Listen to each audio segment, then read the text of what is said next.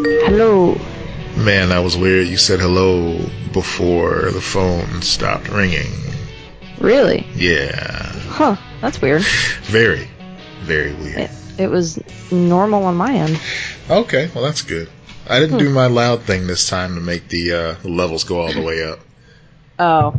Hmm. Nah. Okay. I gotta pull up my notes. Pull up the notes. Pull them up. Notes. Pull them up. Pull up the notes.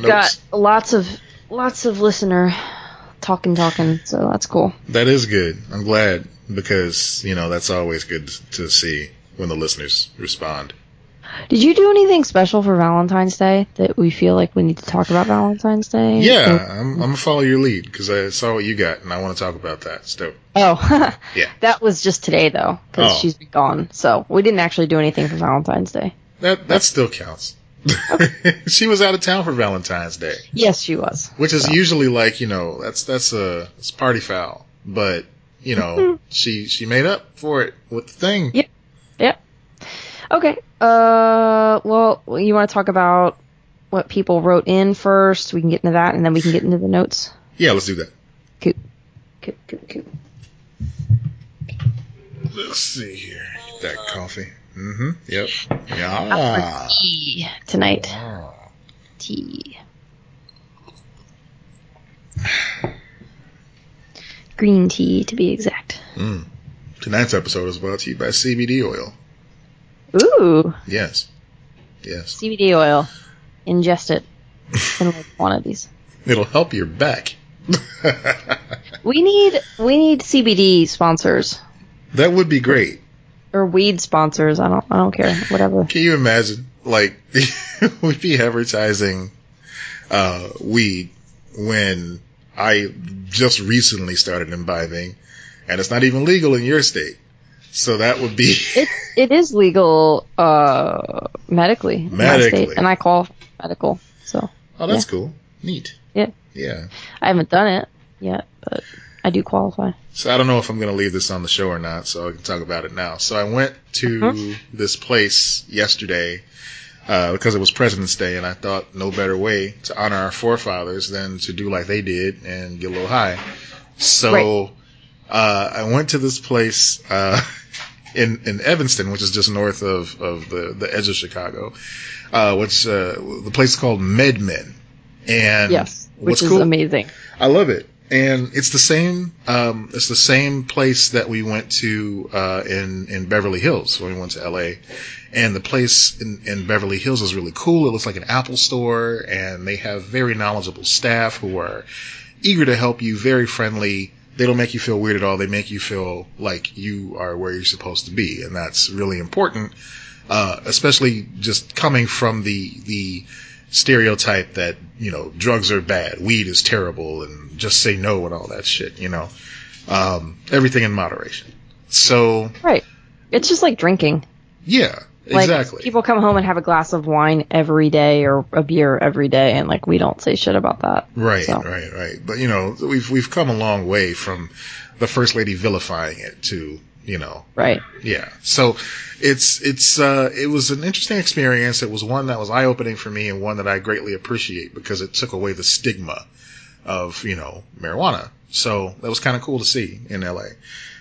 Now the Chicago branch. All of them just recently flipped over from all medicinal to recreational, at least for part of the day. Most of the locations here flipped to recreational customer, you know, welcoming locations recently. And this one in particular rebranded into a MedMen store. So I was excited to see what they had to offer locally. And it was disappointing. The whole experience is really disappointing because everything is brand new. They have all these extra rules and regulations in place that you have to follow, you know, as we course correct in the other direction. So right now, you know, they're overcompensating with what's allowed. Like, you know, only certain growers are allowed to provide product for the stores here in Chicago. You can only grow so much. You can only buy so much. You can only... have so much on your person at one time. You can't, you know, of course, have it open in the car. I mean, that type of stuff, that's good for safety. And that's a rule that I hope continues, and that's great. But, right. Yeah, I mean, just the other stuff is kind of silly. And it's like, you know, trust adults to be adults. It'll be fine. Everything will work out. So when I got to this place, they open to the public at 10 a.m. They open previous to that for medicinal users so they can get what they need before the public. They made us stand in line at a car park. And so already that felt super shady to me. Right. And then they started scanning our IDs. I'm like, okay, all right, that's cool, I guess. Like, they scan our IDs, just like if you have to pawn something in Florida. So, you know, I understand that. Okay. You know? So, but continue. Yeah, that was the next step. Then after that, they, you know, finally after waiting for like a half hour, they allowed us into the store itself. Which is less of a store and more of just another place to like queue up. So, you know, we just go through the rope maze. And as we're doing that, they have a representative come around and hand you a sheet of paper, just not a blank sheet of paper, but just like a very just basic looking black and white print of paper telling you what they have available. You know, there's no like shine, there's no shimmy, there's nothing special, no razzle dazzle. Oh. It's just here. This is what we have today. And if you'd like to purchase this, I mean, if it's new, I understand that. Like, you know, yeah. They're dealing with some transitional stuff, so I get that. Definitely. It's just going from seeing what that franchise is like in one city to what it's like here. It's like, you know, if you're used to McDonald's being a certain way when you go in there. Right. And then you go into a McDonald's and it's just like an empty room. And have you ever been to like a new Starbucks? Yeah, I'm sure I have. Because that's what I'm thinking of. Like, it's rough. Mm. You'll end up getting free drinks a lot, though. That's one cool thing that happened. Like, if you go to a new Starbucks or Starbucks where they train people a lot, I learned this from Allie that, like, if you go to the Starbucks where they train people, like, they'll mess up your drink a lot and they'll give you, like, coupons or whatever feature. Well, that's cool. So, I like that. I'm thinking it's kind of like that. That's more, yeah, that's definitely more customer service. But, like, the staff here, it's, like, outside of the guy that's basically just taking your order at the MedMen location. Everybody's just very clinical. Like I said, it used to be a clinic, so completely understandable. They're just treating it very seriously. There's no, like, fun involved in it. They're not romanticizing it at all, which, again, you know, after years of having that driven into our heads that this is bad and you should feel bad. Like, I understand. It's just, you know, night and day from what you see. I can only imagine what Colorado's like. You know, they've been doing it longer than anyone. So yeah, they were the first one, right? Yeah, yeah, I think so. So it must just be like... I think it was the first one recreational, at least. Okay. So it must just be like second nature to them now. It's just like, oh, yeah, they probably just treat it like alcohol. Right. Yeah. So, I don't know. I'm interested to see where we go, but I'm already like, man, I kind of want to go back to L.A. just to, like, get the product that I want, because they didn't have the same brand that, you know, I had out in LA when I found something that worked for me. This brand called Plus. Now, you order it online now that it's legal in your state? That's actually where I was going to go next. So I can order it online, but what's weird about it, and I'm glad I caught this before I actually ordered it. One, the product is more expensive online. Mm-hmm. So when I went to MedMen in LA, I was able to get like a tin of gummies that had both THC and CBD in it. I was able to get that for like $20. Online, it was $40. And I'm like, okay, Jesus. But it's free shipping. So I guess that's kind of how they balance it out. Like, all right, you know, and they have a space for promo codes and that sort of thing too. So I'm sure, you know, if you ask nicely, they'll give you a discount or something, you know? But what was weird, and I'm glad I caught this, the product you order online, even though it looks almost exactly the same, it had no THC in it. It was only the CBD version, which wasn't even available at MedMen. It was the, you know, the mixture. But I guess they only sell CBD versions of their products online. Probably a safety thing, like protecting themselves. Right. Because, you know, during the whole, like, order process before I hit, you know, go ahead and submit, I thought it was too easy. I'm like, this seems like really lax and like really just like right. customer friendly. That's weird, you know?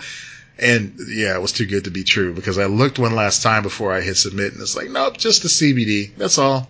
Like, oh, yeah, okay. I was looking at one CBD company that was sponsored by a podcast and it was very expensive to buy online and it wasn't available in stores anywhere near me. So I just was like, nah, I'm not going to do this right now.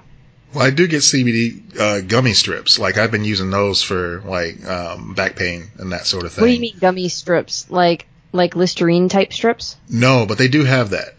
Okay. No, this is just like like, you know, the sour gummy rope. Oh, yeah, okay. Yeah, it's literally that. And it tastes just like that. You can't taste the oil. And it helps? It does help, yeah. Absolutely. It calms me down a little bit. You know, if I'm anxious, it, you know, does help with the inflammation issues and everything. Oh, I'm going to try those. Yeah, I'm surprised. I also, my dad has terrible neck problems. Oh. So I've wanted to get him on CBD. He's had it my whole life, like just chronic neck pain. Man, I'm sorry to hear that, but I mean, it is worth a shot because at the very least, you're going to have a snack and that's fine. Yeah. Yeah, the hard part with him is getting him to take it consistently kind of thing. Yeah, of course you have to, you know, do it regularly to really meter if there's a difference or not. Right. Yeah, so we tried one of the oils and he was like, ugh, no, this is gross. So. Yeah. Oh, that's another thing too. Like this location had like lotions and stuff like that. And I was, I was curious about that. Like I'd never actually seen that. But like I said, I'm still new to this whole thing, so yeah, that was interesting to see. They have like lotions with CBD and THC in it, and I wonder if they really do help. Yeah. I mean, I would bet they do. If ingesting it is helping, I would. Yeah. I think they would.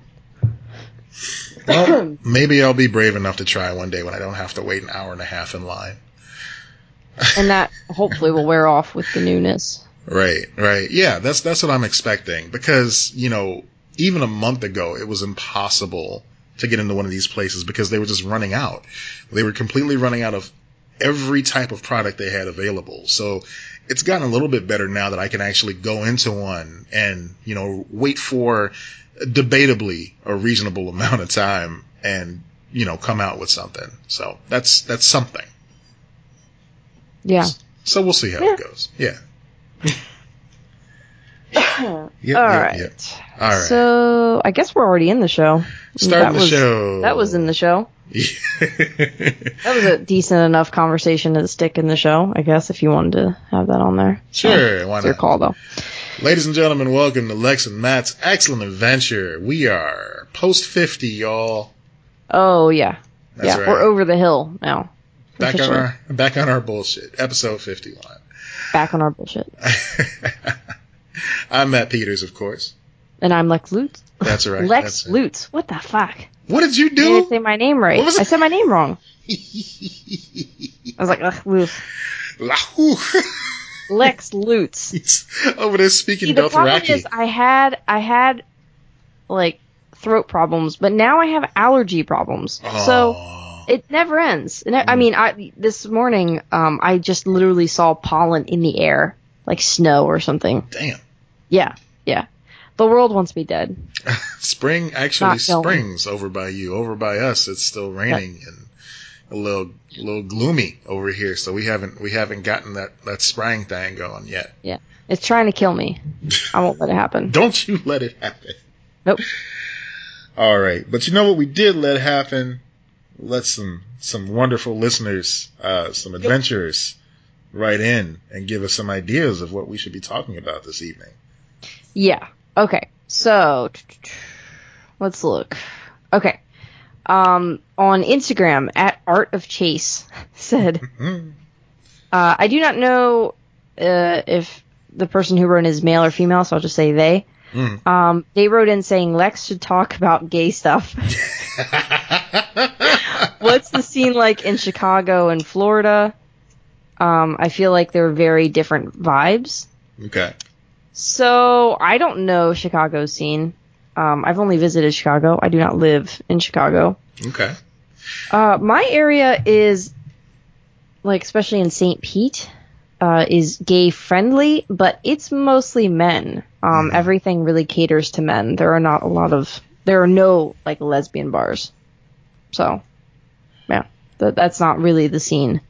It's mostly catering to gay men and older as well. Okay. Because Florida, a lot of people retire down here. But yeah, I'm not in it anymore, like out there in it.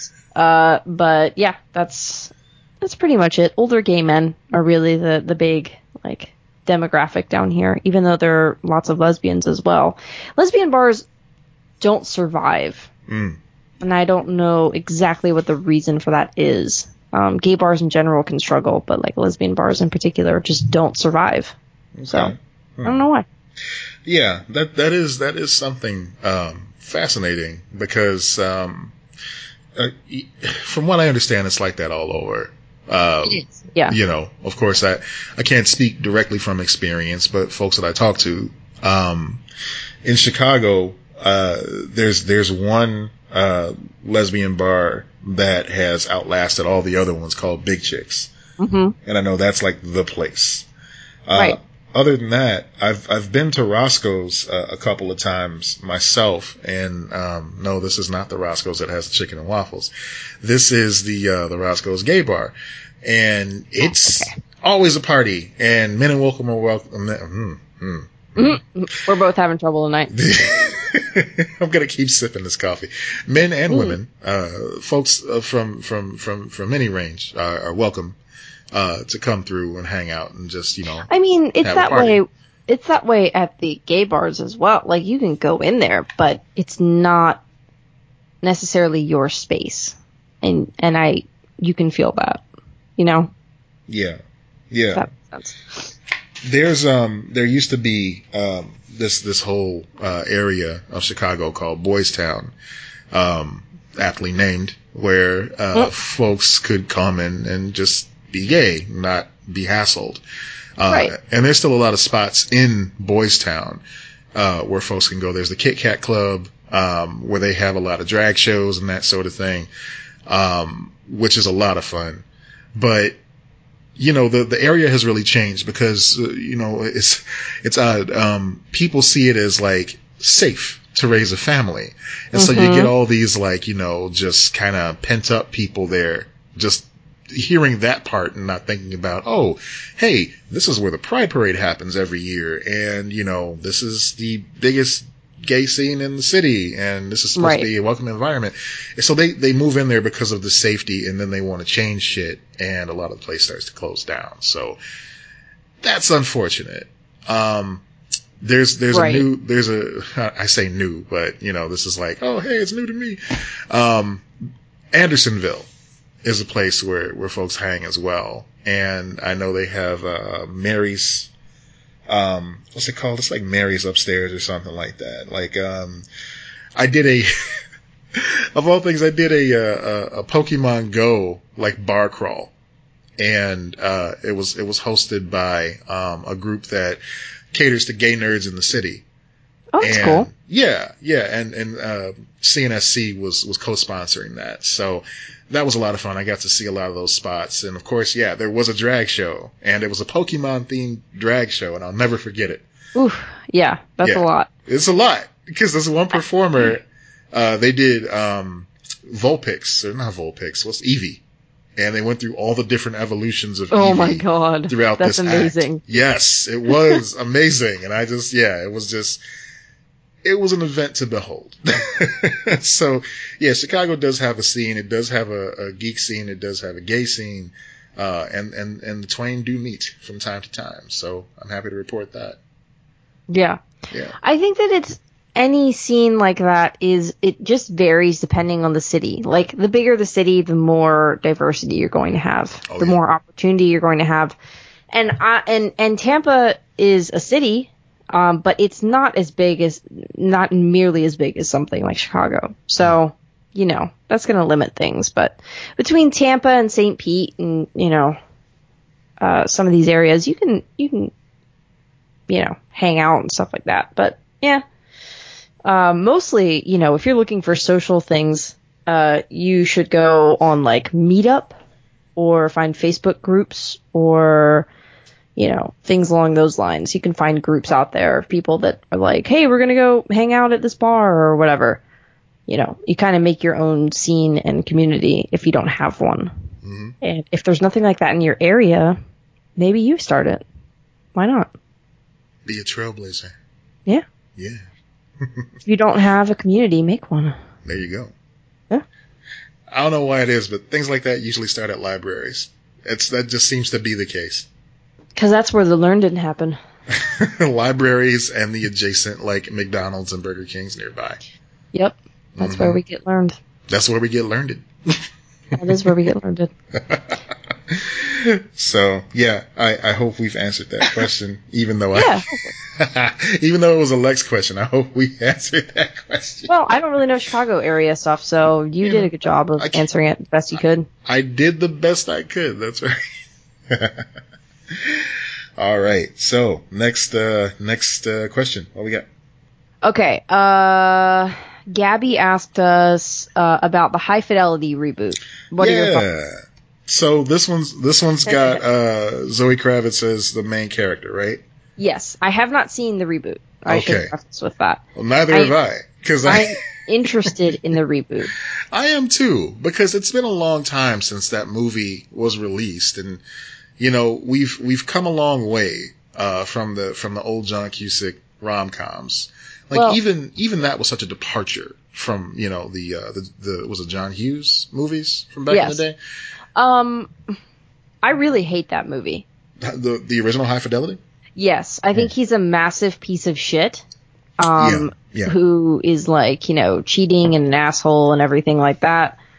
If I remember correctly, I think he was, like, cheating on his pregnant girlfriend, wasn't he? I don't remember that aspect of it, but yeah. Let me look it up. That tracks. Just to make sure. Yeah. So I've always been like, women in love with this guy, and like that upsets me, and I was like, he doesn't deserve happiness at the end or any, like, I mean, I literally was like, he deserves to be miserable and alone. Yeah. It was a real risk making him like the focal character too. Yeah, his name was Rob. I'm looking it up right now to try to see. So I remember, like, they tried to even out a little bit. So I remember he got dumped by his girlfriend, you know. But then he tried to make it work with someone else, and he was obsessed with making, like, playlists for people. Right. Like, that was a thing. That was his talk to the camera moment, was when he was talking about, like, oh, yeah, these are the songs you want to include.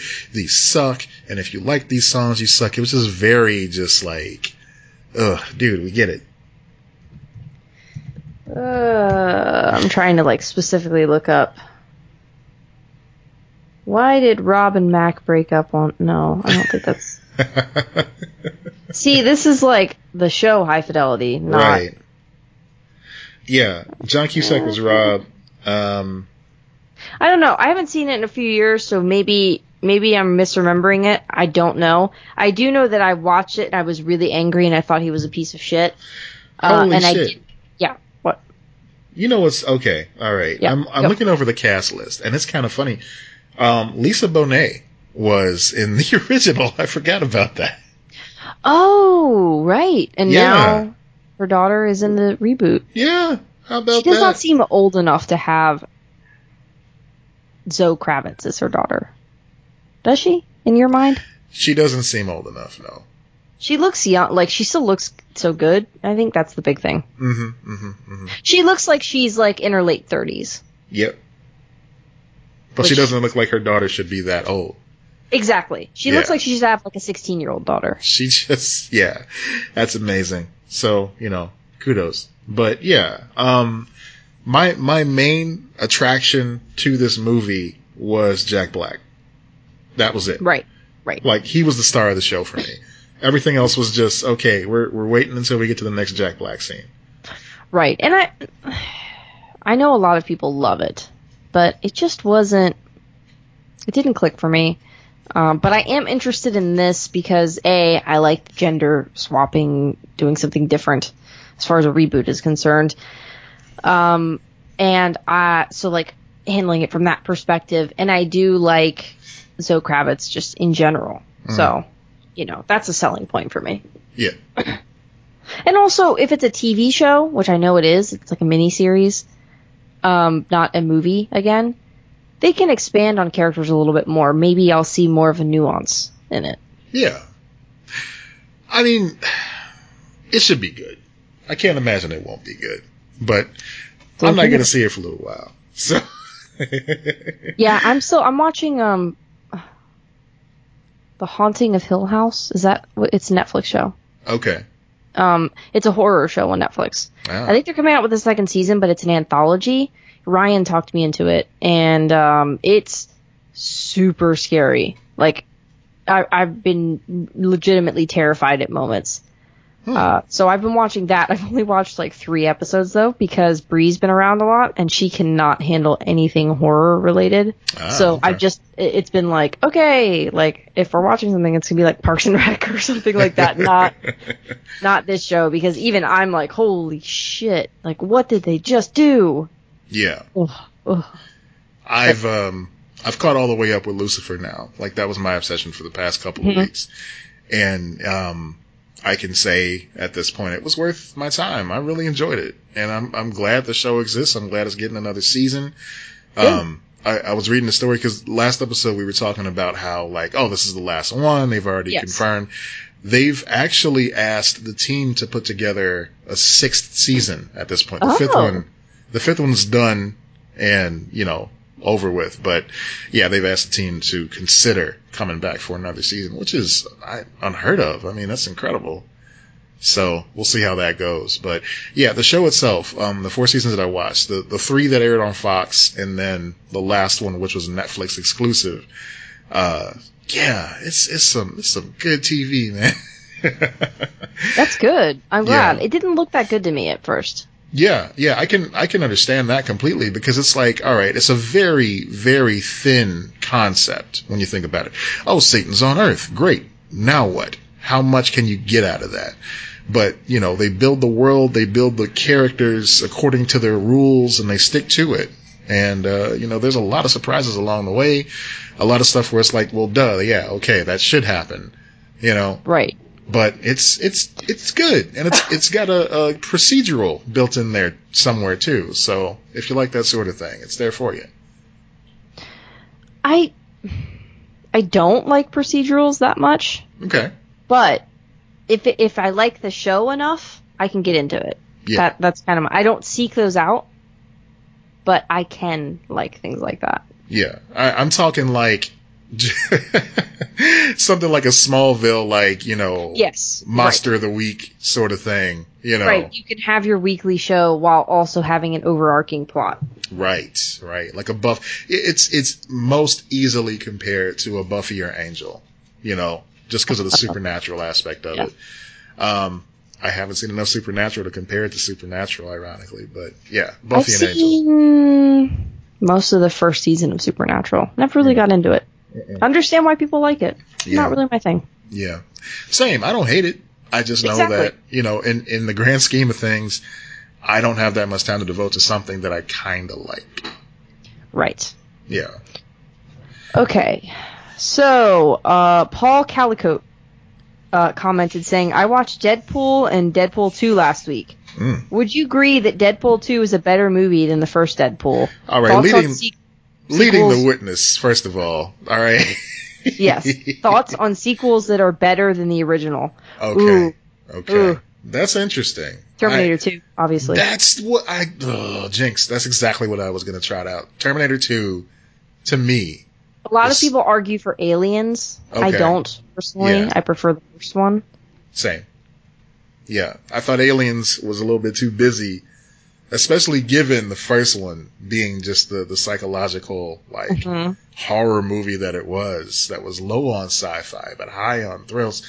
Right. It is a horror film, yeah. Yeah. And the second one was like, oh, hey, it's an action film now. Like, oh, all right, I guess. Empire Strikes Back was better.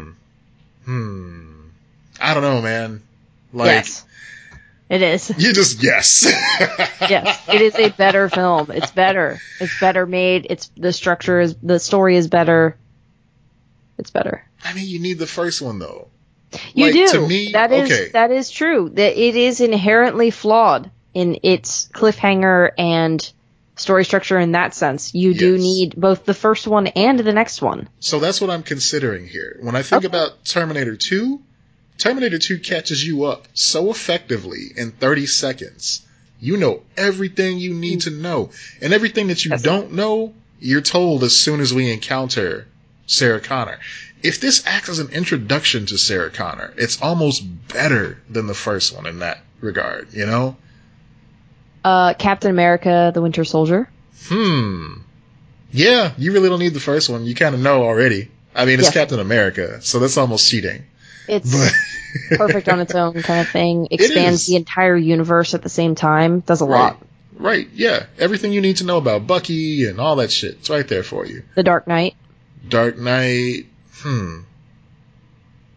Yeah, I mean, again, it's served by the fact that it's Batman. So you already know who Batman is.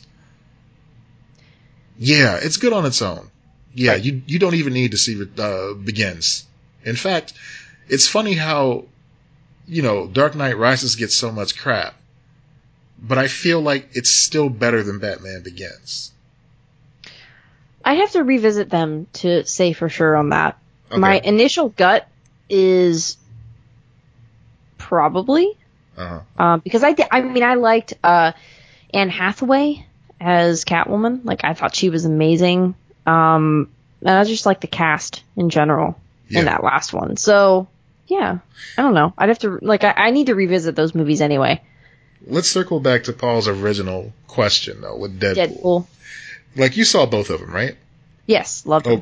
Okay. I loved them, too. I just want to get that out the way first, because you can kind of see where I'm going with this, obviously. I enjoyed both Deadpool movies way more than I thought I would. When the first one came out, I'm like, there's no way they can make this joke last for an hour and a half. They did. They stuck the landing. It was fantastic. Second one, there's no way that they can make a sequel to this movie that'll entertain me just as well. Nope, they did it. It was great. I think I agree with him that the second one is better. Yeah. What about the second one makes it better than the first one? I think that they could have just replicated the first one and done a lot of the same bits and the same bullshit, which is what most comedies, when they have sequels, do. Yeah. And they did not do that. It was like they were very aware that that's a thing, and they created something new, while still maintaining the core, like, comedic structure of the original. It's a very fine line. It's very difficult to do, and I think they managed to pull it off really well. I would say it's at least, like, on par with the first one. Even if you're not, like, ranking them, you are just as satisfied watching Deadpool 2 as you are Deadpool 1. All right. That would be mine. I can compromise there. My thing is that the second one feels a little bit too busy, in as much as, like, okay, we've got all these new characters. We've got, you know, the rehash of the first movie, basically, which is fine. I mean, you want to hit all those funny bits that you hit in the first one again, because people love those funny bits. Like, you know, just brutally roasting Deadpool, you know, on his looks. Right. You know, that's got to happen. Him losing a limb and regrowing it this time, you know, his legs, that's got to happen. It's just part of the lore at this point. Negasonic Teenage Warhead and just her being a curmudgeon. Yes, you need that too. Right. But hi, Kiko. Right.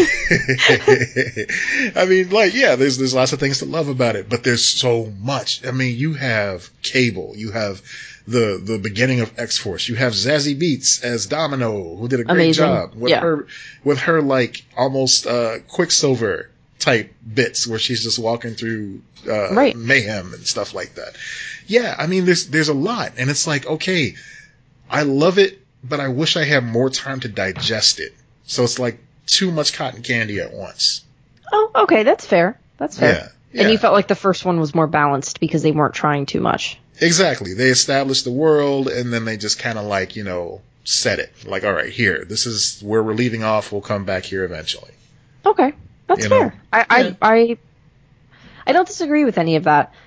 I enjoyed, but I would say let's go with, like, they're on par with each other. Mm-hmm. Like, I can turn on either one and enjoy the hell out of those movies. Oh yeah, same. I'd be interested, Paul, to hear why you think it's better. The second one is better than the first one. Yeah, definitely. You know, it's...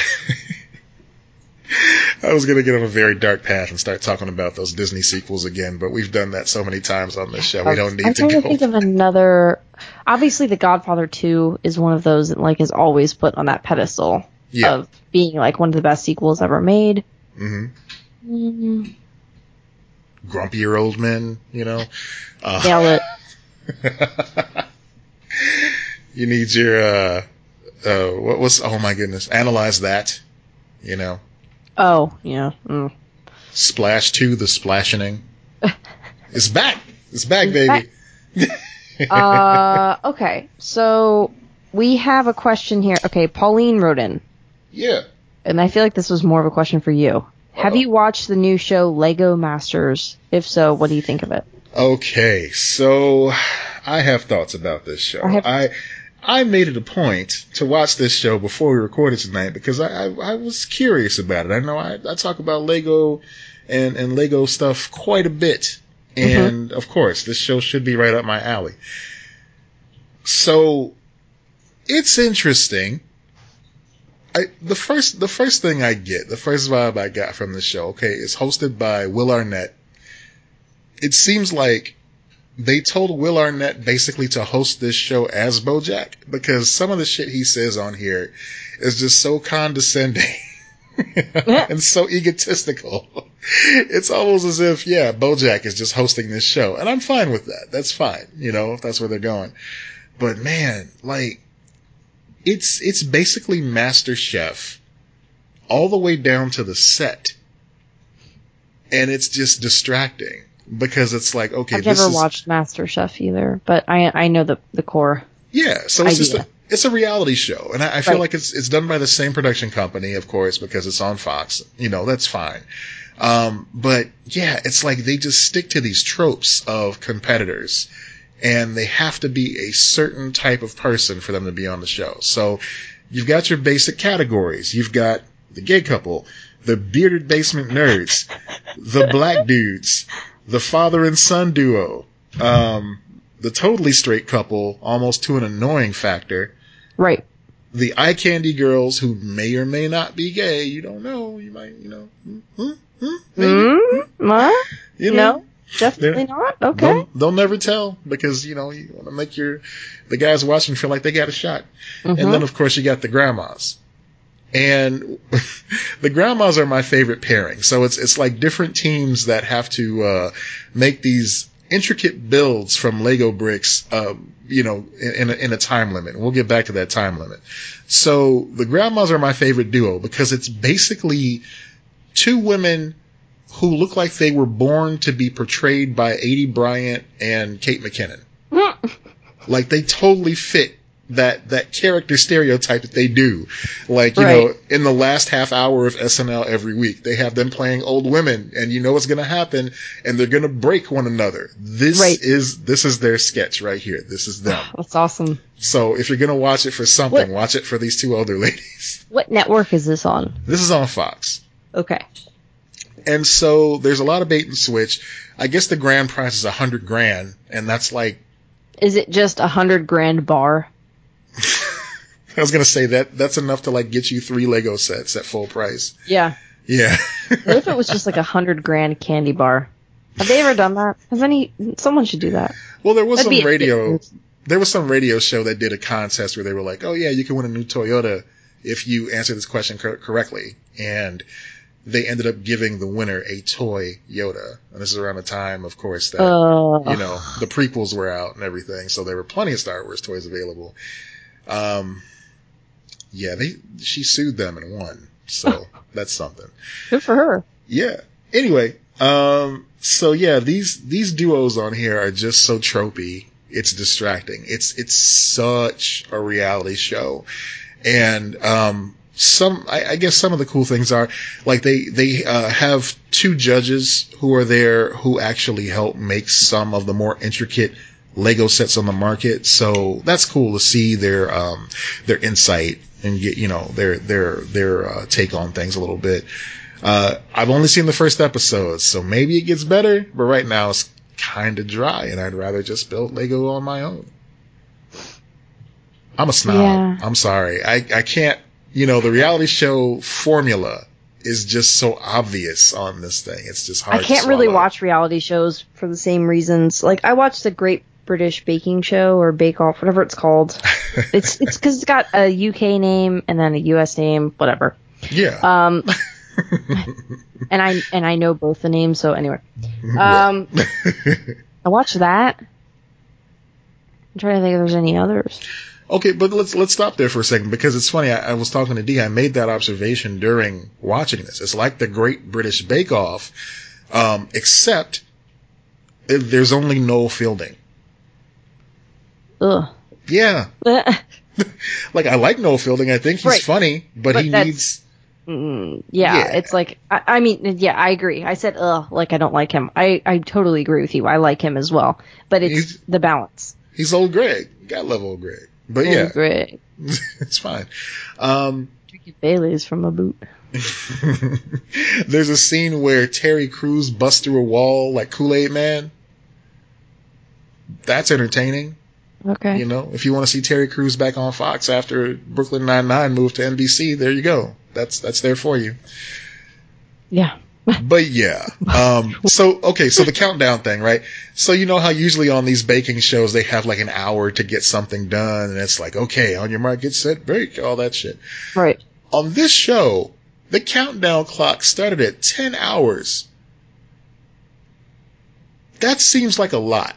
I mean, I don't know. Like, building these Lego sets, they do take a long time. It seems like a lot of that time goes into the drafting stage, and they must have cut all of that out, because the way that between commercial breaks, the clock skipping all the way down from 10 hours to you have 1 hour left was like probably the span of 5 minutes. Oh my God. It was like, oh man, I got whiplash. It's almost like they got into the editing and they're like, oh my God, this is boring as shit. All right, we got to accelerate it.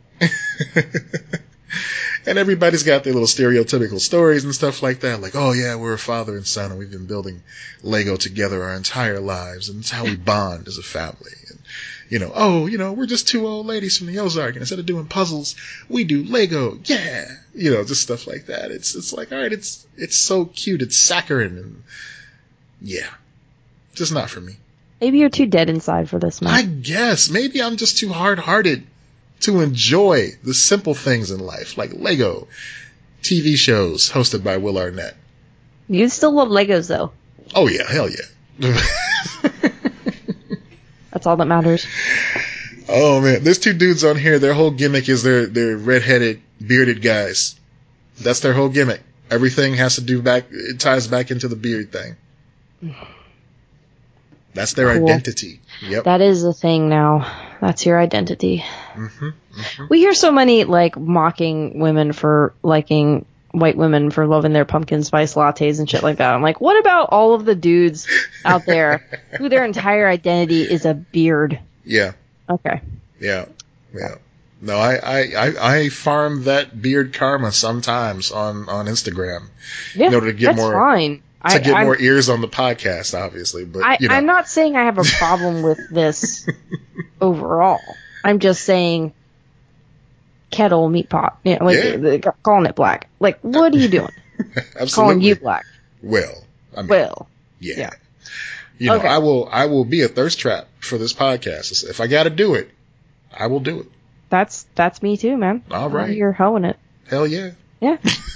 Yeah. Okay. Connor wrote into the show.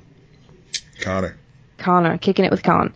Yeah. Okay, so I guess he heard this on the radio and he thought it was a great topic and he wanted to know the worst people in movies. So I guess one of the examples that was given was, and I think this kind of went viral because I saw something about this, was Jenny and Forrest Gump. An example that he gave as far, but he wants us to talk about what are some of the worst people in movies kind of thing off the top of our heads, I guess. I probably should have told you that ahead of time, but I disagree with the criticism of Jenny and Forrest Gump. Okay. I do think that that's a very common criticism. People are like, she's doing this and that. Like, she's horribly abused. Yeah. And is really just trying to stay alive most of the time. Right. And she also, like, she I would not be surprised if she's, like, pursuing a relationship with developmentally disabled man is kind of like pursuing one with a child. Like, because his brain, like, the way that he thinks is childlike. Mm. And you can see why she would not be eager to pursue a relationship with someone who maybe cannot, in her mind, give full consent and everything. So maybe Jenny rejecting Forrest a lot of the time is not necessarily a bad thing, but her not wanting to be an abuser. I think you're right. And I think I started out down that in that same mindset, basically. I thought that Jenny's portrayal was supposed to make her not a villain, but just kind of like, you know, not really all about Forrest. Like, you could tell she was like, and it's him telling the story too. Right. So he's an unreliable narrator in that sense. Like, it's his perspective. Yeah. I mean, like, I kind of get that, but I feel like that's just a framing device rather than, you know, at least I hope it's just a framing device. Could you imagine he's just telling stories about all these amazing things he's done? No. I'm not saying that he's lying. I'm saying that there is a lot of fantastical elements, and we are the hero of our story when we're telling the story. That's how I want to read this movie now, is he's just lying the entire time. I wouldn't say that he's lying. I would say that he's probably embellishing. Like, yeah, like, I met John Lennon. Everyone embellishes their stories a little bit or something like that. Like, especially when, like, you get older and stuff like that, I feel like that happens all the time. I thought that was kind of a part of it, like a part of the allure of he's, you know, telling these tales. Like, did you ever see Big Fish? Yeah. I love that movie, but he's telling some tall tales. Oh, absolutely. And you're kind of like, what's real? What's not real? Well, you know, this is a fantastical thing that happened. Yeah. Maybe you want to believe it. Maybe you don't. Yeah, I mean, in that movie, I totally agree with you. Forrest Gump, man, I feel like it was its own thing, you know. I do love that movie, though. Yeah, I haven't watched it in a long time. I hope I still love it. So good. Yeah. But yeah, the last time I saw it, I loved it. Mm-hmm. But yeah, I can see how Jenny can be read as an antagonist in that movie. Yeah. But I also did grow to see it from your point as well. Just, she feels like she's not good enough to be part of his life. Yeah. Like, that's the read. She has her own trauma that she's trying to run away from rather than work through. And that's the tragedy of her character, is that she never works through her trauma. She just tries to run away from it until it eventually destroys her. Right. And then you get somebody like Forrest, who, you know, is painted as somebody who's just so altruistic, and, you know, you're rooting for her to finally see that. I think that she does see that the entire time. I don't think she ever. First of all, I think that idea of she sees him as childlike and she can't get past that. I think that's a problem in her mind because she was abused as a child. But I also think there's the sentiment of I'm not good enough for him. Mm. I do think that she was running away from him because she did not think that she deserved that true love, that real love that he so clearly felt for her. And then I think she felt for him as well. But there's that thing from, did you ever read or watch The Perks of Being a Wallflower? Mm-mm. Okay, it was an amazing book. The movie's good too, if you just want to watch the movie. But there is a line in that where it's like, why do people choose, like, people to love that aren't good? And the response is, we accept the love we think we deserve. Yeah. And so I think that is a big part of her character in that movie.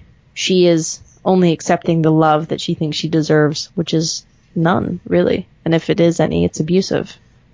And that's the tragedy of her character. Yeah. And I also think that's good writing. Like, I think it's it's sad. Like, you don't want to see it go that way. And I think that's why people get upset, too. Sometimes when you're talking about a bad character, and that's what this is framed as, it's a bad, right, worst people, okay? Yeah. Is what the question was framed as. Sometimes the worst person in that kind of thing is like a Don Draper on Mad Men or whatever. It's very well written. And it's very well done. And you fucking hate it. Like, you hate this choice, or you hate the person, or you hate whatever. Yeah. And so I think that that's why it's like a characterization, like, or a polarizing character, or, you know, something along those lines, where you're like, some people are like, I hate her from this movie, or I love her, or whatever. As far as other characters, do you have any off the top of your head that you can think of that's like, I hate this character from this movie, or this person's a real asshole?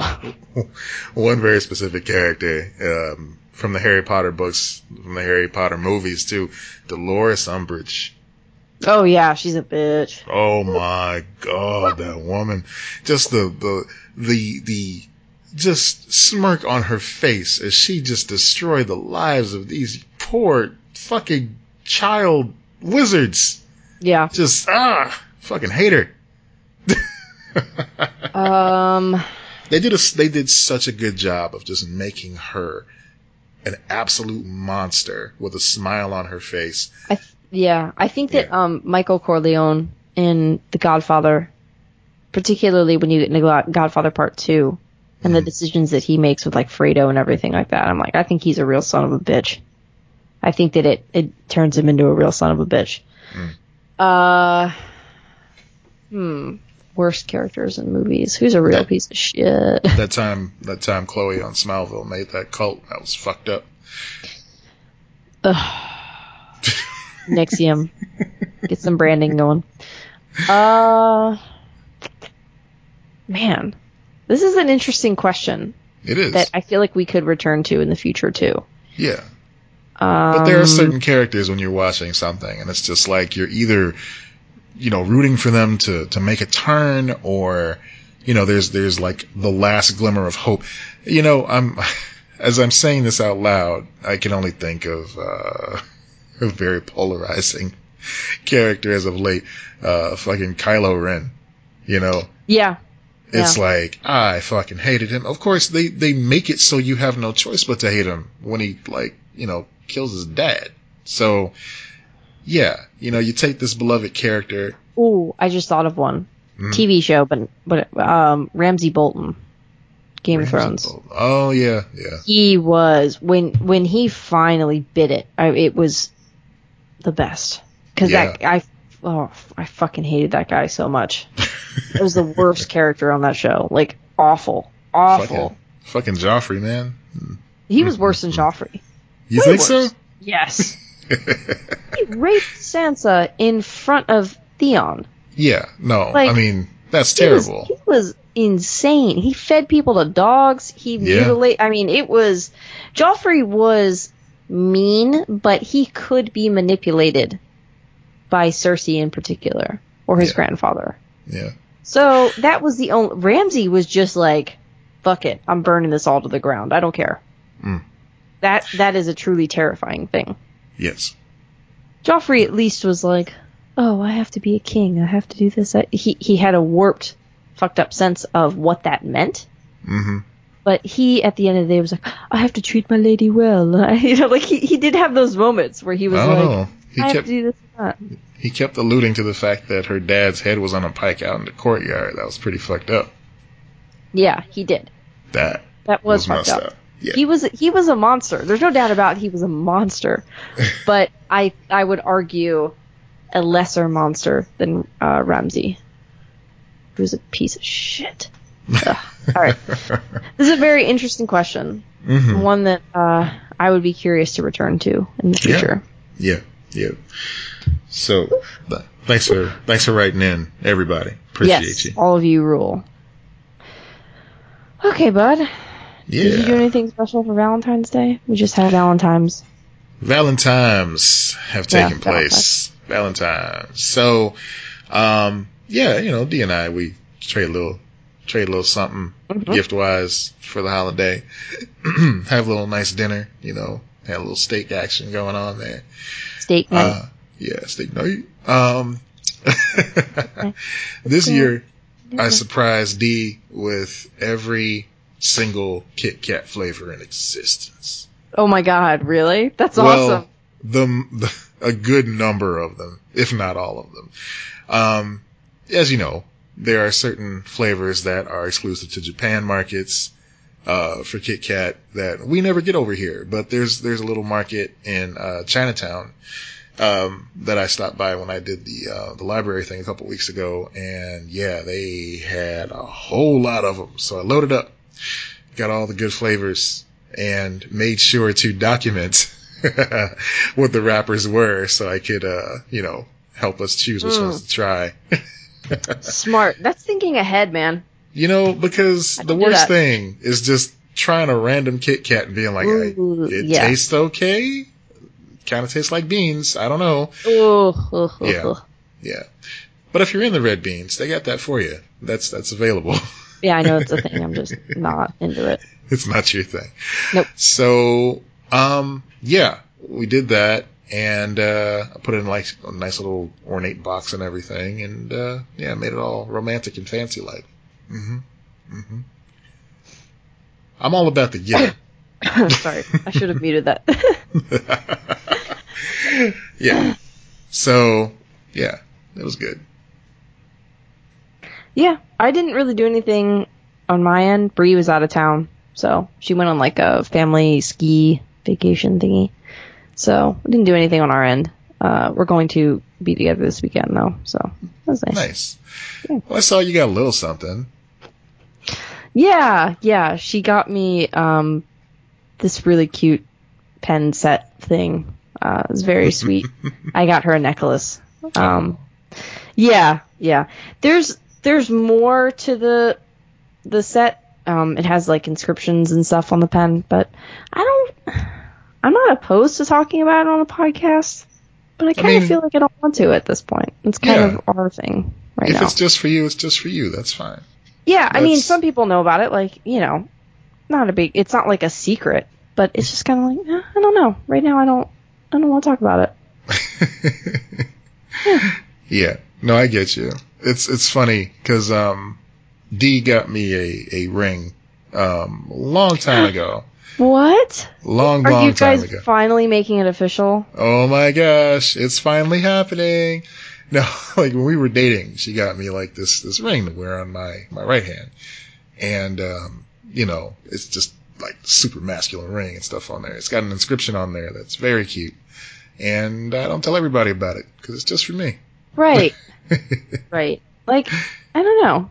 I'm maybe in the future. I also feel like if I did tell that, I would want her to come back on and talk about it, like if I did tell that story. But yeah, I mean, you could see it on my Instagram, like it's on there, so you can go look at it and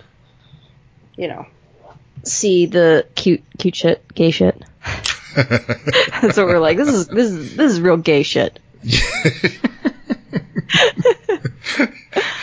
In the best possible way. Yeah.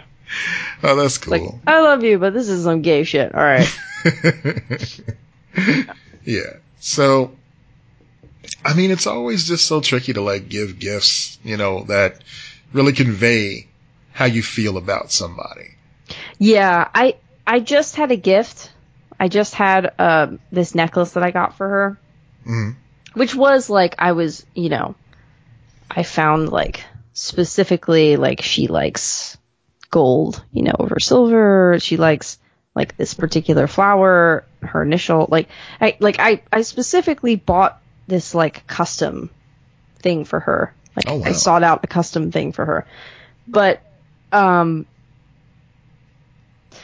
it still doesn't, I agree with you. Like, it doesn't feel like enough or right or whatever. So I did like write a letter to her as well. Like, cause it wasn't enough. So. Well, you can't go wrong with a nice card or a letter or something like that. I mean, it's also me. Like, yeah, I mean, I write my letters and my bullshit and everything. Like that. You know, it was great. Like, I mean, it almost like enhanced the effect of her gift, because you wrote a nice letter and she gave you a nice pen. Yes. So it's like, yeah, peas and carrots right there. Yeah. And I'm going to have to write another letter with that pen, I guess. See, she set me up. She's like, ha, bitch, all letters. Yeah. It's on you. Entrapment starring Catherine Zeta-Jones. Right. Yeah. So, no, that's cute as fuck. And, I love it. It's good shit. I know. It is. I'm also, like, very aware of how annoying people can be. I struggle with that.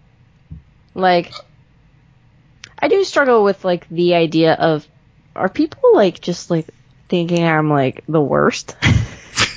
And then I go, do I care? No, and it's fuck 2 seconds later, it's like, not even 2 seconds later, I'm like, I don't give a shit, fuck them. Like, I don't care.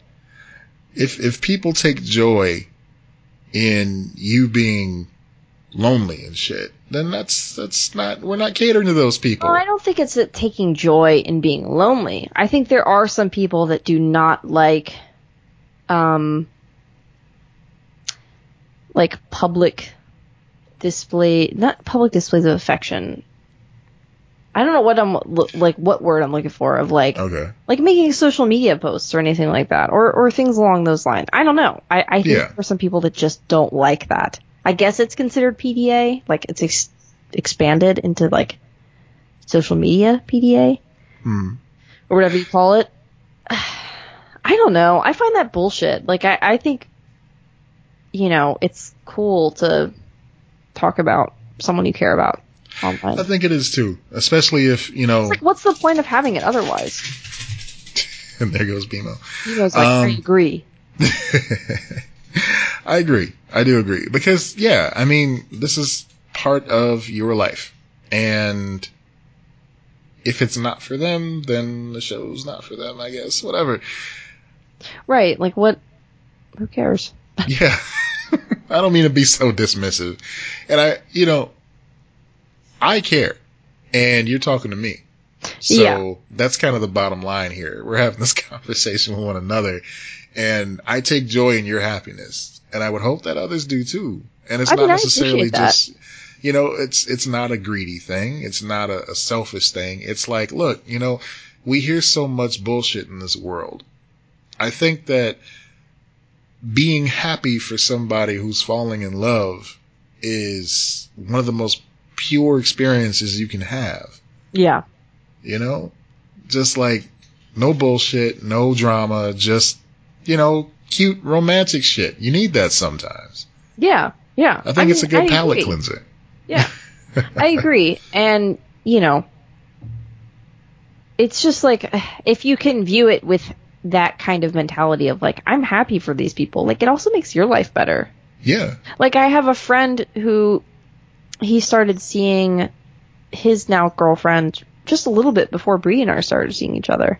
Hmm. And like, so we've talked every once in a while, and he has talked about like him falling in love with her and like and it's just like and I'm like, dude, I'm so happy for you. Like, this is the sweetest thing ever.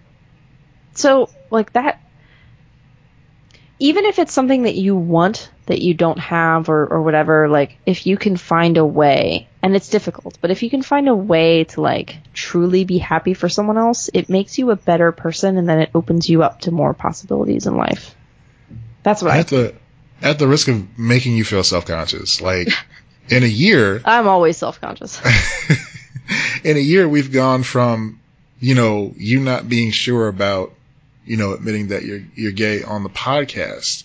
So you're talking about your girlfriend. I knew I was gay and was openly gay with friends. But yeah, I was worried about family finding out on the podcast. Yes. Exactly. But here we are talking about your girlfriend and how fucking like just super sweet it is. Yeah. And I love that because it's normalizing and it's not. If you would have told me that I think you probably did on this podcast, but if you would have told me that I'd be in the situation that I am now, like even just like 6 months ago, I would have been like, bullshit. Like, I wouldn't have believed you. And here we are. Yeah. It's great. Yeah. The things that I listened to for years that I was like, that's fucking bullshit.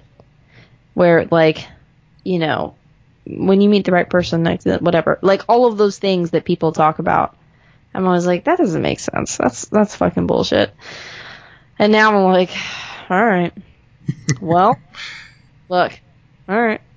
I've had the benefit throughout my lifetime of seeing my friends fall in love. And it just makes me happy every single time. Yeah. Because the people that I consider my close friends tend to pick good people to partner up with. Yeah. You know. See, I don't have that because most of my friends are older mm-hmm. and they're already in relationships that are long established. Yeah. So I've always felt like, with the exception of some people that I went to high school with, but I'm maybe not as close to anymore or whatever, like, I've always been like, everyone's paired off but me. I don't have anyone. Like, that was always my thing. Mm-hmm. So that was, like, something that I dealt with, and I have talked about on the podcast plenty. Yeah. But now that it's very...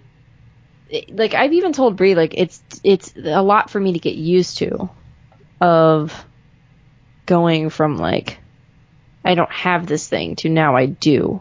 Mm-hmm. And feeling, like, very protective of it and very, very happy about it and not hiding that. But, yeah, like, it's great. Like, it is...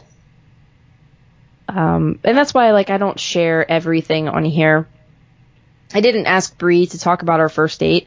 When I talked about our first date, listen, she talks about whatever the hell she wants to talk about, as you guys can tell from that last episode. And that's fine. I love that about her. But, like, when I talked about our first date, like, you know, you guys will remember I was like, well, we had a moment, and then I fell in the... Like, I was kind of, like, tiptoeing around things because I was protective of, like, our, you know, privacy together. But, like, then she comes on here and she's like, so this is what happened on our first date. Like, so, like, that's cool that she's that way. Yeah. I wasn't, like, upset about it or anything. But, like, so that's why I'm kind of like, oh, I'm going to talk about this. I'm not going to talk about it, whatever. It's more of a, like, she doesn't care. Like, I don't think she would care at all. She never gets embarrassed about anything.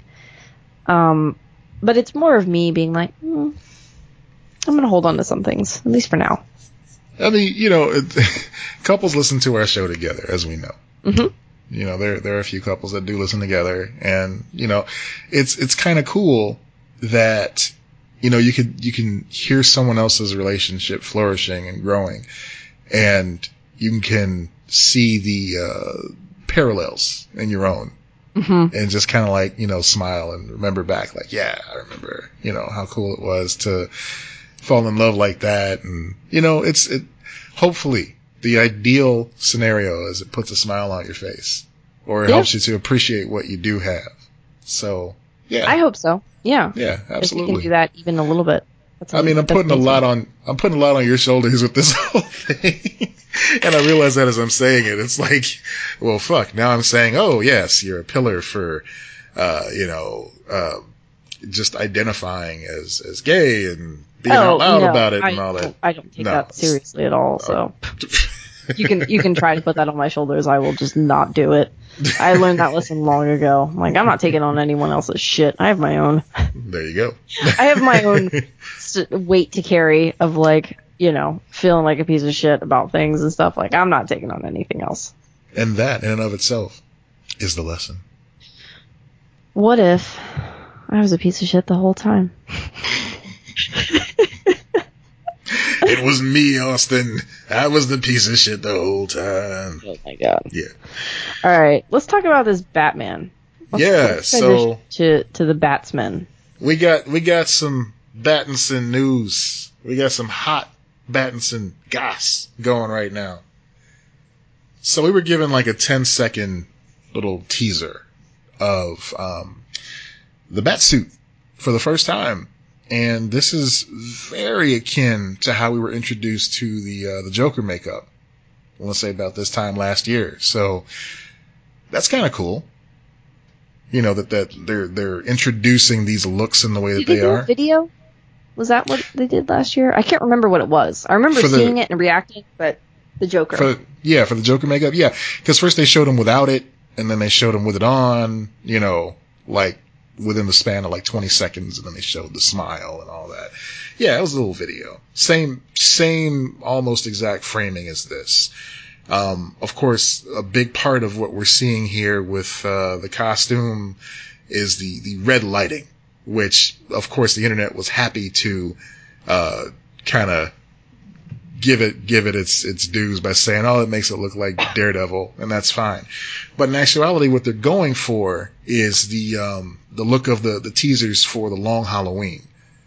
So, I'm excited. In those character images, like Batman had a certain color, he was red, then I guess Catwoman was green, maybe.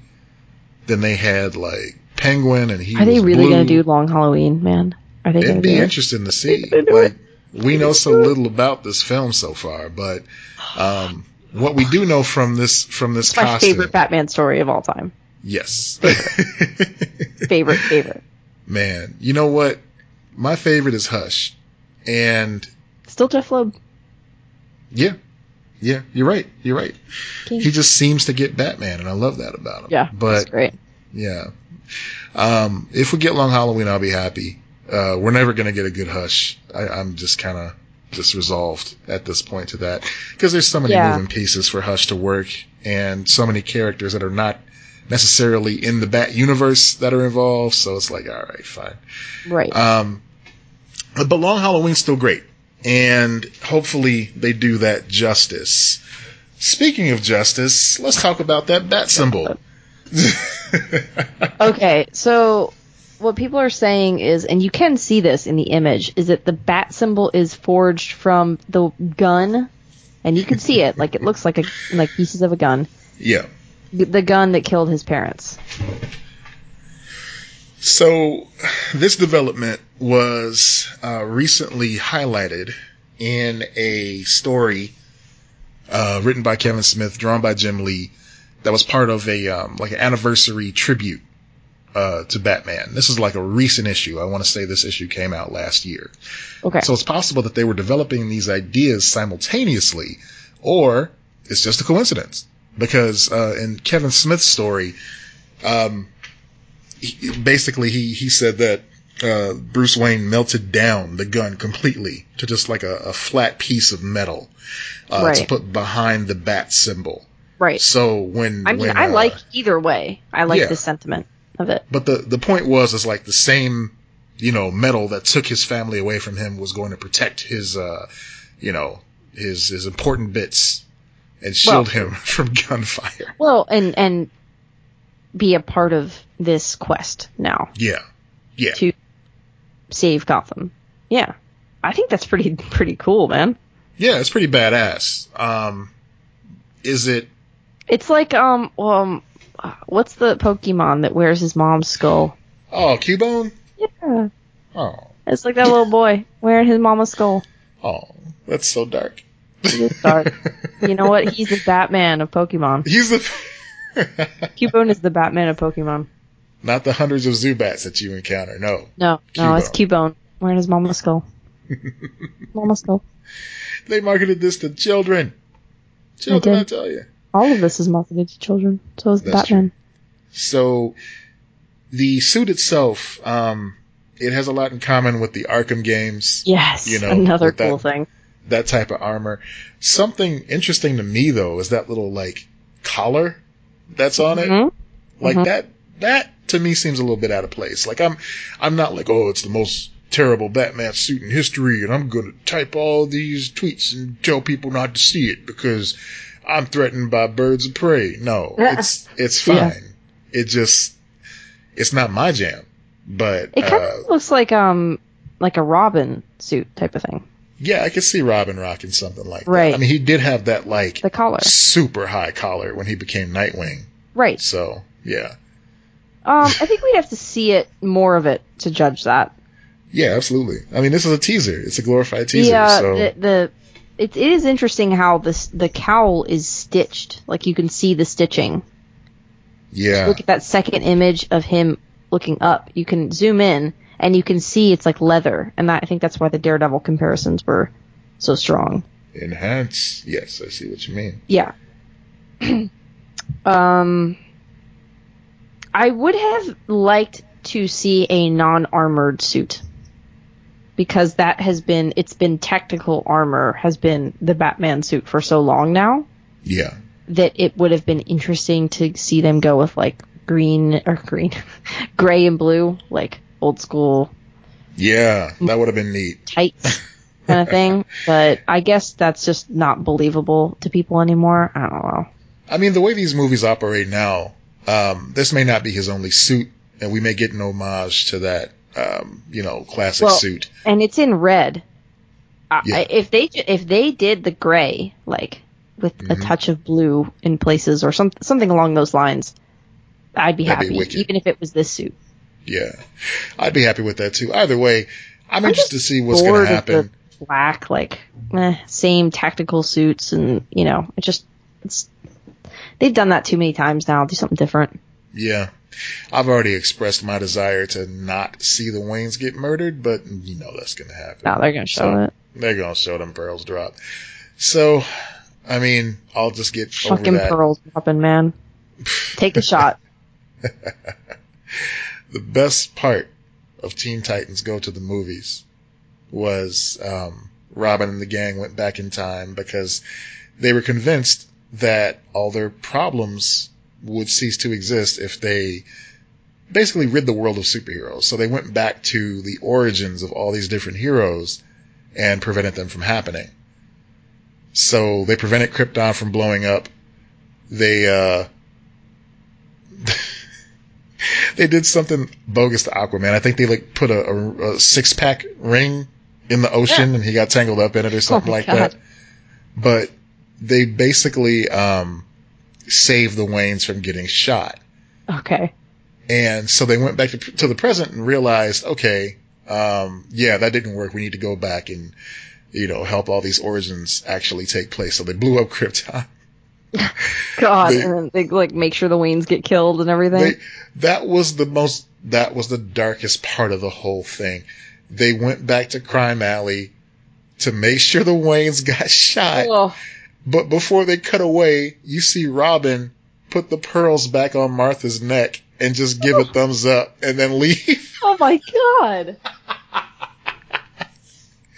That whole movie was worth that part. I'm like, this is just fucking dark. And these kids don't understand why. And it's just, it's so funny. So good. Yeah. So, yeah. It's still worth a watch, even if, I basically spoiled that part for you. It's yeah, it's I think people will be okay. Yeah. So yeah, I'm still cool with Robert Pattinson as Batman. I'm interested to see what they do with him now that we've got this loose continuity in DC. James Gunn today in an Instagram Q&A, an impromptu Instagram Q&A because he ate too much and couldn't do anything.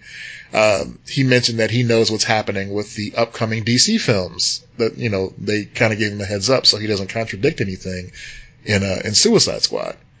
So it's good to know they have a plan now and they're not just playing fast and loose.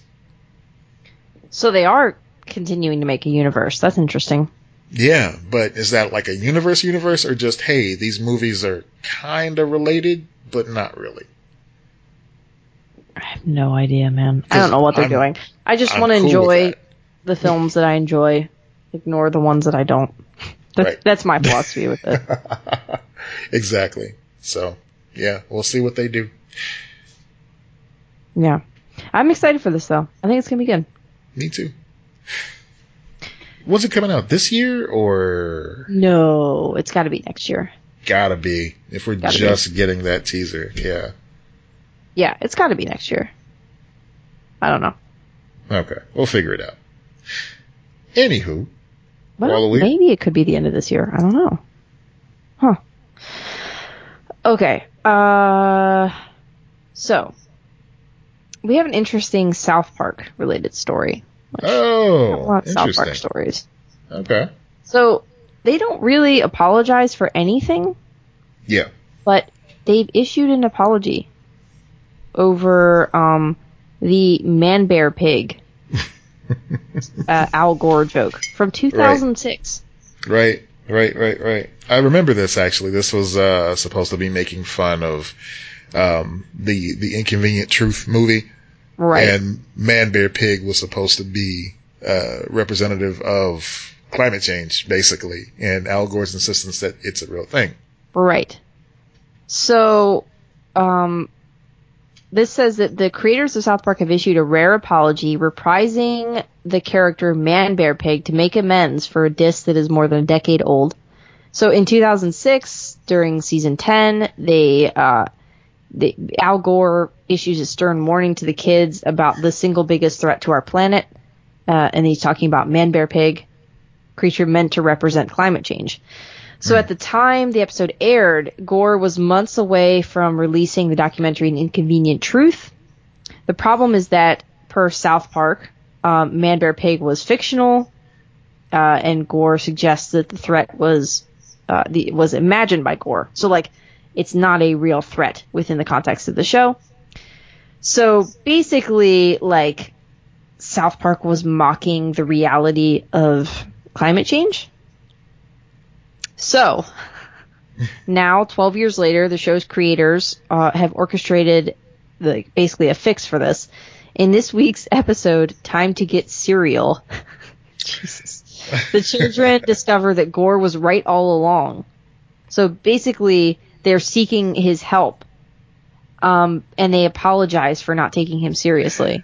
Oh, so this is actually an episode that came on last season, but yeah, but I mean, it's still pretty. Oh no, it's still pretty interesting to note. Oh my god, it's 2018. What the fuck, guys? I'm sorry. I mean, South Park really isn't on like everybody's radar the way it used to be, so I completely understand, and I hope those listening do. Man, I thought that was like late breaking news. I thought that was a thing that just happened recently. I'm sorry, guys. Yeah. No, it's all good. I mean, it's still worth, like, I think it's still worth focusing on. I think it's interesting, though. Like, I think it's really interesting to see that they're actually learning from where they came from. That's kind of cool, you know, to see that take place. Yeah, I don't think they really do that a lot.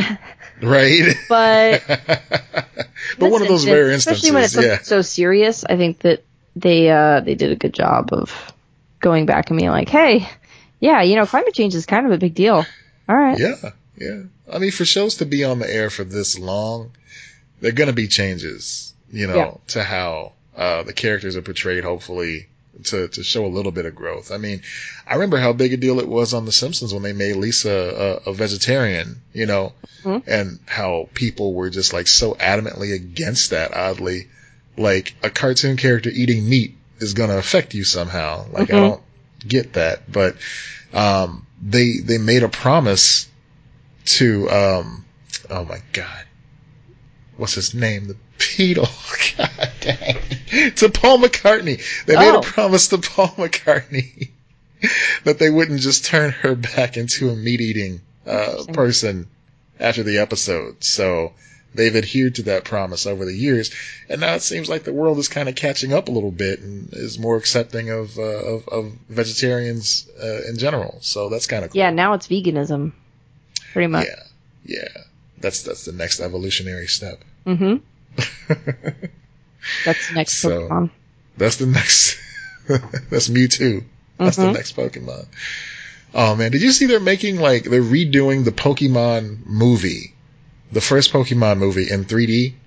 No, like re-releasing it in 3D. Re-releasing it in computer graphics. So they went back and redid the whole thing. I don't know if they used the original voice recording, but yeah, I kind of hope they did, just so those people get paid again. That'd be cool. Yeah. But after all the episodes of the anime, I'm sure they're getting, you know, hefty residuals. Hopefully. Regardless. Yeah, hopefully. Yeah, but the whole thing is just done in CG now, and it looks kind of weird. But, you know. I need to watch a trailer or whatever for that. That sounds interesting. Yeah, we'll post it in the notes, too. It's on Netflix exclusively. Oh, so, okay. Yeah, interesting. That's a get for them. That's part of their deal with Nintendo. I mean, they've been teasing all these projects for years, you know. I mean, we've heard rumors of like a Legend of Zelda live action series for I don't know how long, you know. It's always been the April Fool's joke, but this actually is a glimmer of hope. If this does well, we could see Netflix continue working with Nintendo in this nature, and hopefully that does work out. Yeah. Yeah. That makes sense. Do you want to get... Okay, I guess there was a small story that the MCU is going to have its first gay kiss on the big screen. That's cool. In the Eternals. Hmm. Wow, okay. But it's between two men, and, like, beyond that, I don't really... It's just kind of like, okay, it's going to have its first gay kiss on screen. Yeah. Which hopefully I think is pretty cool. That is cool. I just hope they don't shrug it off like they did with Star Wars, just at the end. I think that's probably what's going to be. In the background, just, yeah. Someone, this actor said that he is portraying the husband of a Marvel Cinematic Universe's first openly gay superhero, saying that we represent a gay family and have a child. Cool. So maybe just show them real quick. Yeah, right.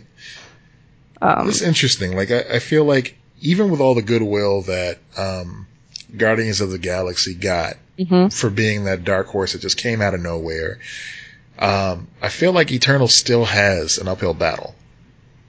I agree. I think it does. You know? I still think that any of these that people don't know has an uphill battle. Yeah. I mean, you know, people will be a little bit more open to it, but yeah. Sure. But even you know, fitting in the main tapestry of the Marvel Cinematic Universe, there was always the Avengers to point to, saying, "Okay, we've got to get to this big fight with Thanos." Mm-hmm. Now it's just all these characters who were unrelated. You know, maybe they'll come together one day. Maybe they won't. Who knows? We're just kind of flying by the seat of our pants here, so I don't know. Yeah.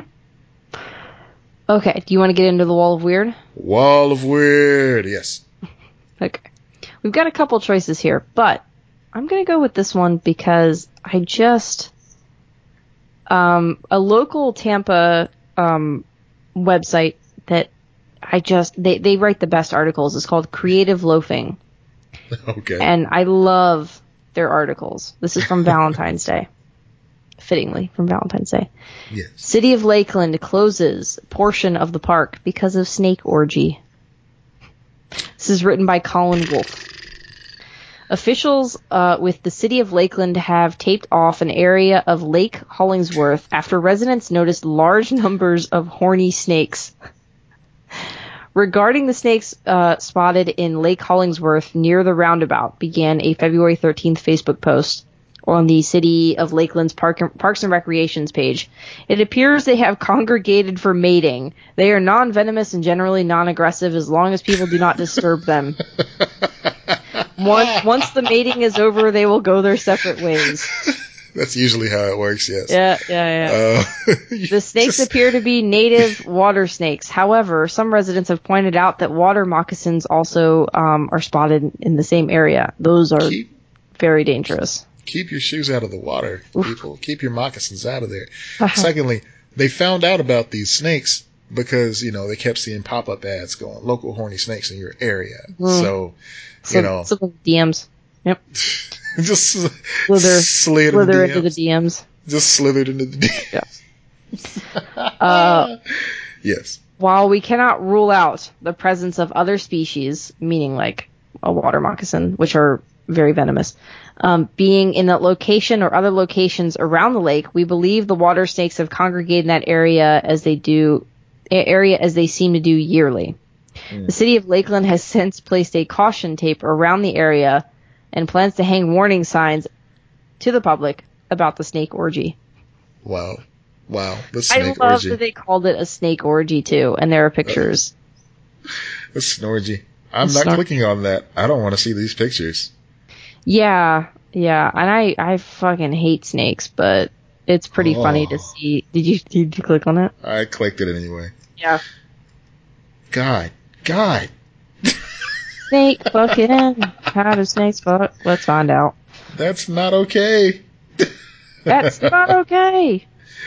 Holy shit, man. I'm good. I'm good. I'm real good. Okay.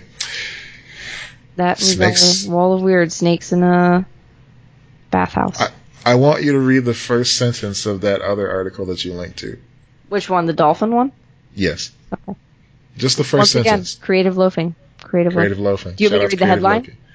Nope. Just the first sentence. Dolphins are being stabbed and shot in Florida. The end. That's it. That's all you need to know. This is I fucking love creative loafing because, and this is a very sad and serious story, and yet that is the first sentence of it. Yeah. I mean, I think it's safe to say. There is a dolphin serial killer.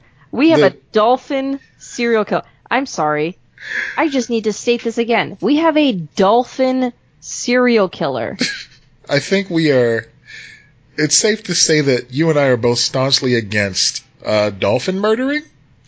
So I would fucking hope so, but if you're listening to this podcast and you're a dolphin murderer, stop that shit. Don't kill dolphins. We have a dolphin serial killer, but it's like, is it a dolphin who's a serial killer, or is it? I would love to see that. I couldn't blame the motherfucker. I mean, really.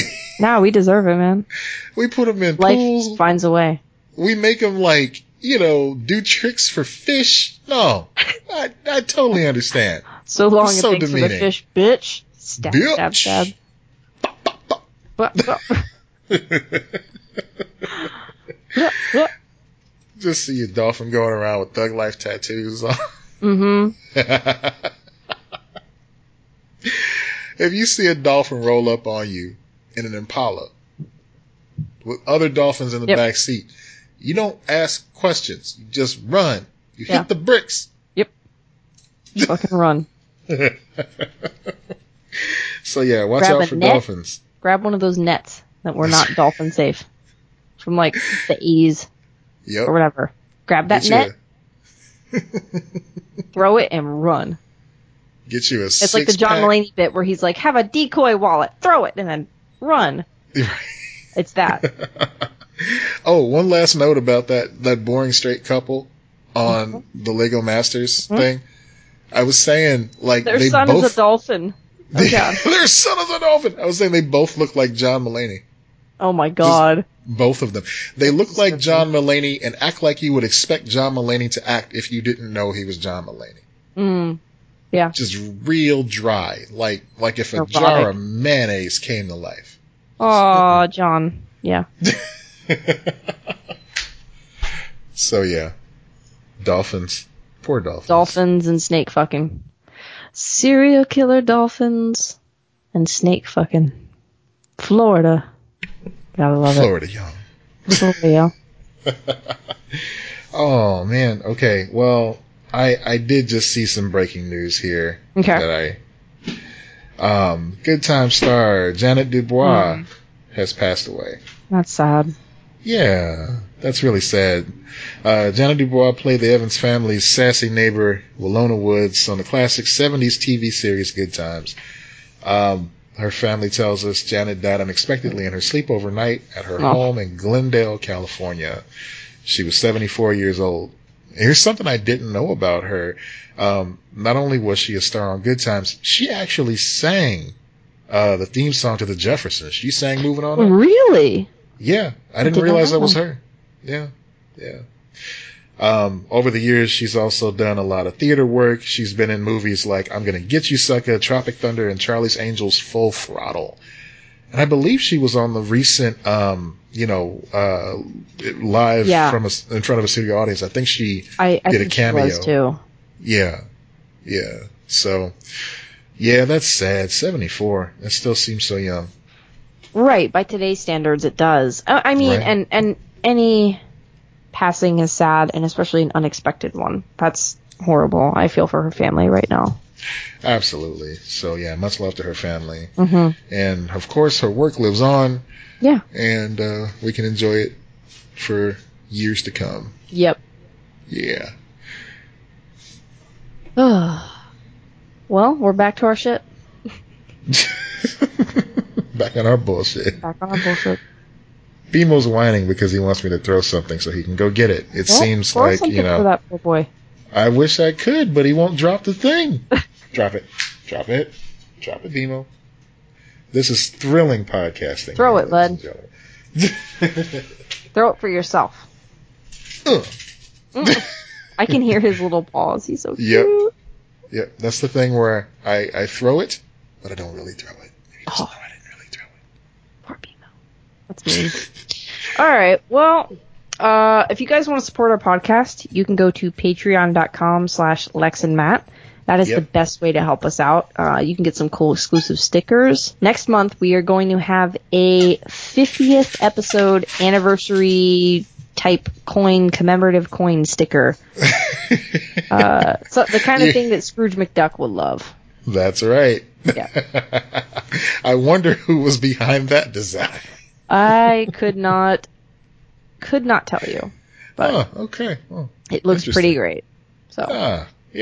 Yeah, so if you check out our Patreon, there's lots of opportunities to get these cool stickers, exclusive episodes that we release. We release 2 a month exclusively on there for our $5 and up patrons. We've also got other merch on there, like mugs, cool things like that. So go check it out. Word. Yep, all the goods you could possibly want are over on Patreon. And then rate, review, subscribe, tell your friends, tell your family. Bully him, guys. Seriously. Like a dolphin. Tell those dolphins. Yeah. Roll up. Like a dolphin. Ready to kill. Just roll up. Yes. Yep. I mean, you hit all the notes. I got nothing to add. So. Yeah. I was done on it for that, except for the South Park article. Oh, 2 years old. Sam. That's all right. We still, ladies and gentlemen, we still don't have an underwear sponsor, but you know, we're hopeful that in this year we will get to tell you about the glory of, let's say, a MeUndies. I want it. Like I want those undies. Come on, guys. All right, folks. That seems to be it for us this evening. Thank you for listening. As always, follow us on the socials and all that good stuff if we haven't mentioned that already. And I'm Matt Peters. And I'm Lex Lutz. I think it's your turn. Is it my turn? I thought it was your turn. Okay. Well, be excellent to each other. Yeah. Bye.